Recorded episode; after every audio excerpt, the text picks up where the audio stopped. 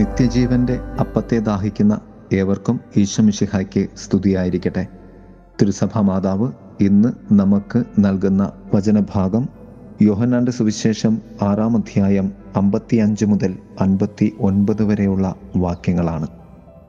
യോഹന്നാൻ സ്ലിഹയുടെ ജീവന്റെ അപ്പത്തെക്കുറിച്ചുള്ള ആറാം അധ്യായത്തിന്റെ തുടർച്ചയാണ് നാം കേൾക്കുന്നത്. വചന ധ്യാനം ദൈവത്തിന്റെ ആതിഥ്യമാകുന്ന അപ്പം. യേശുനാഥൻ ദൈവത്തിന്റെ ആതിഥ്യം നമുക്ക് നൽകുകയാണ്. നാം സ്വർഗത്തിലേക്ക് പ്രവേശിക്കുവാൻ സ്വർഗത്തിന്റെ അന്നമായി യേശു കടന്നു വരുന്നു. കർത്താവ് ദിവ്യ കാരുണ്യത്തിൽ ശരീരവും രക്തവുമായി ഇന്നും സന്നിധി ചെയ്യുകയും നമുക്കായി അപ്പമായി മാറുകയും ചെയ്യുന്നു. അപ്പം അതിൽ തന്നെ ഒന്നുമല്ല. അപ്പം എന്തായിത്തീരുന്നുവോ അതാണ് അപ്പത്തിന്റെ സത്യം.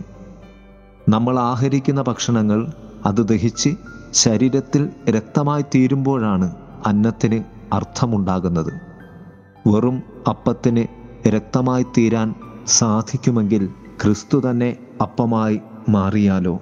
അത് നമുക്ക് നിത്യജീവൻ നൽകുന്ന അന്നമായിരിക്കും.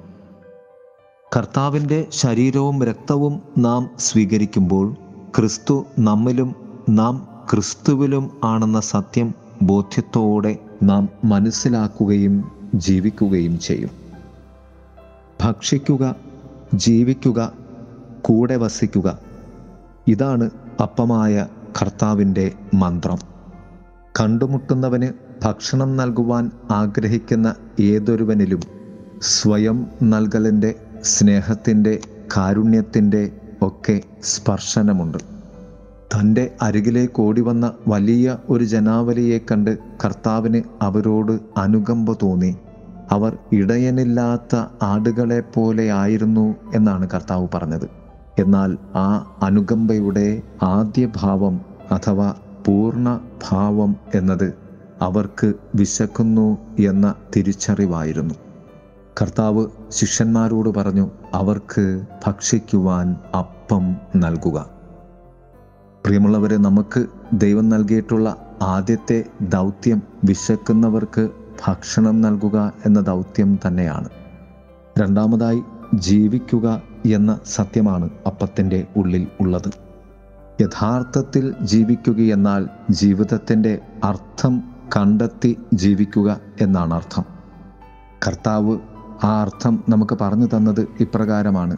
ഈ അപ്പം ഭക്ഷിച്ചാൽ നിങ്ങൾ നിത്യം ജീവിക്കും. നിത്യ ജീവിതമാണ്. കർത്താവ് നമ്മുടെ ഈ ജീവിതത്തിന് നൽകിയ ഏറ്റവും വലിയ വിലയും സമ്മാനവും. മൂന്ന് കൂടെ വസിക്കുകയാണ്. ഭക്ഷണം നൽകുന്നതും ജീവൻ നൽകുന്നതും നിത്യം കൂടെ വസിക്കുവാൻ ആഗ്രഹിക്കുന്നവർ മാത്രമാണ്. ദൈവം എപ്പോഴും നമ്മോട് കൂടെ വസിക്കുവാൻ ആഗ്രഹിക്കുന്നത് കൊണ്ടാണ് ആ കർത്താവ് തന്നെ അപ്പമായി നമുക്ക് വേണ്ടി സ്വയം മുറിച്ച് നൽകിയത്. അതുകൊണ്ട് തന്നെ കൂടെ വസിക്കുകയെന്നാൽ മുറിവേറ്റവന് വേണ്ടി മുറിവേൽക്കുവാൻ നാം മനസ്സാകുക എന്നുകൂടി അർത്ഥം.